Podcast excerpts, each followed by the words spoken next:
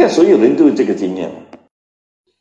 当你想买一栋房子，你去问多少钱，他说二十万，你心想糟糕，这个二十万，我现在一个月才不到一千块钱的收入，呃，那么多钱，急呀，慢慢小续吧，积到二十万可以买房子的。你去的时候房子五十万，好再来，当你又积到五十万的时候，房子一百万，这就是自然规律给我们人生最大的考验，看你怎么的反应。因此，小希望告诉我们，一切一切都是从小开始。那我们就有一句话。不要因为善小而不为，不要因为恶小而为之。那一句话，应该储蓄还是要储蓄，不管结果怎么样。应该花用就要花用，加起来只有八个字，可以永久使用，叫什么？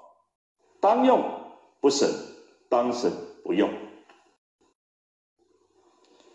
你该省的，哪怕是一毛钱，你也不能浪费。不能说我很有钱，我花给百一百万算什么？不能，因为意义是一样的。你的一毛钱跟他的一百万有时候是相等。我不该做的事情，就算有天大的好处，我坚持不做。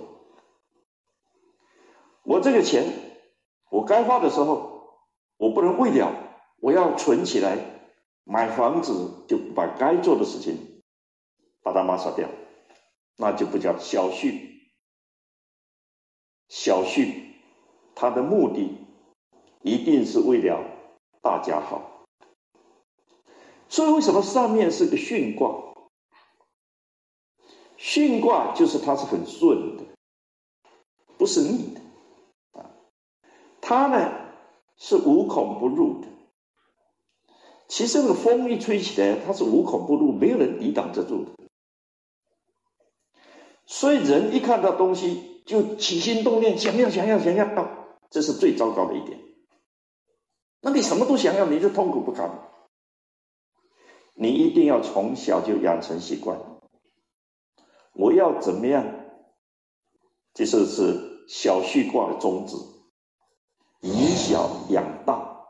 你看，以一个。